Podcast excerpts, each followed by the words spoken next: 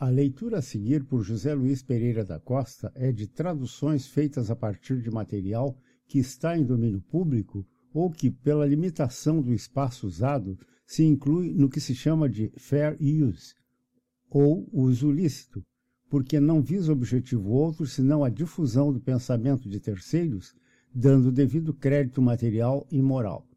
Este material visa pessoas e instituições de amparo a deficientes visuais que poderão usá-lo livremente, inclusive fazendo cópias. Não poderá, todavia, ser comercializado em nenhuma forma. Esta nota inicial, que constará dos capítulos, não pode ser omitida quando de eventuais cópias. O dia do juízo final. No grande dia, meu povo, no grande dia, ele vai chover fogo. Deus, pairando no ar, vai julgar os vivos e os mortos. Bem cedo, num alvorecer, ele vai chamar Gabriel, o glorioso, imponente Gabriel, e Deus vai dizer: Gabriel, faz soar tua corneta de prata, acorda as nações viventes. Gabriel vai indagar então: Senhor, devo tocar muito alto? Deus então vai responder: Gabriel, toca serena e suavemente.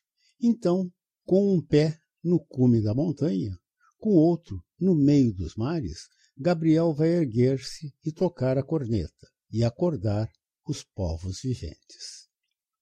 Então Deus vai dizer-lhe, Gabriel, outra vez, faz soar tua corneta de prata, acorda agora as nações subterrâneas.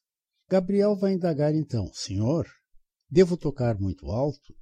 Deus então vai responder, Gabriel, como o ribombar de sete trovões.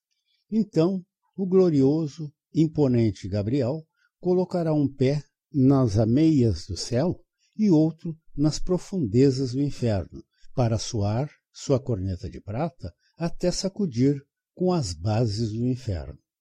Vejo a velha terra tremer. Vejo sepulcros a se irromperem. Ouço então um som, um som de arrepiar. E que som estou ouvindo? É o estalido da reunião de ossos secos. Osso a osso, os secos ossos. Vejo então, nos sepulcros irrompendo, a marchar desde o vale da morte, o exército dos mortos. E os vivos e os mortos, no piscar de um olho, são arrebatados aos céus, postos ante o tribunal de Deus. Ó, oh, ó oh, pecadores, onde estarão vocês nesse grande dia, quando Deus vai chover fogo? Ó oh, tu, jogador, onde estarás? E tu, rufião, onde estarás? Mentirosos e reincidentes, onde estarão neste grande dia, quando Deus vai chover fogo?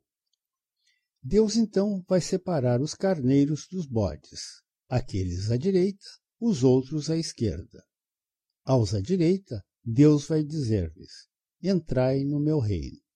E esses que atravessaram grandes suplícios e lavaram seus roupões no sangue da ovelha, estes entrarão, vestidos em imaculado branco, com faiscantes coroas sobre as cabeças, sandálias de pratas nos pés dedilhando suas harpas.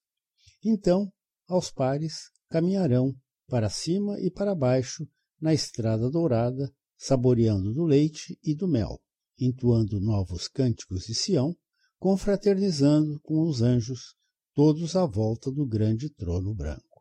Para os à esquerda, Deus vai dizer-lhes: saiam da minha frente, rumo à eterna noite, ao extremo do buraco sem fundo. Aí, nacos de chumbo começarão a cair torrencialmente por sete dias e noites. Vão cair, certeiros dentro da imensa, negra, incandescente boca do inferno, vomitando fogo e enxofre.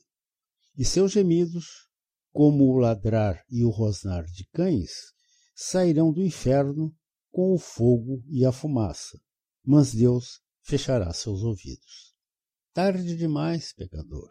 Tarde demais. Adeus, pecador. Adeus. No inferno, pecador. no inferno, fora do alcance do amor de Deus. E ouço uma voz gritando, gritando: É o fim, é o fim, é o fim. E o sol vai se apagar como uma vela ao vento. A lua passará a gotejar sangue. As estrelas cairão qual ulha, e o mar vai arder como alcatrão. A terra se fundirá, dissolvendo-se. O céu vai enrolar-se como um pergaminho. Com um aceno de sua mão, Deus terminará os dias e fará girar a roda da eternidade. Pecadores, ó pecadores, onde estarão vocês nesse grande dia, quando Deus vai chover fogo?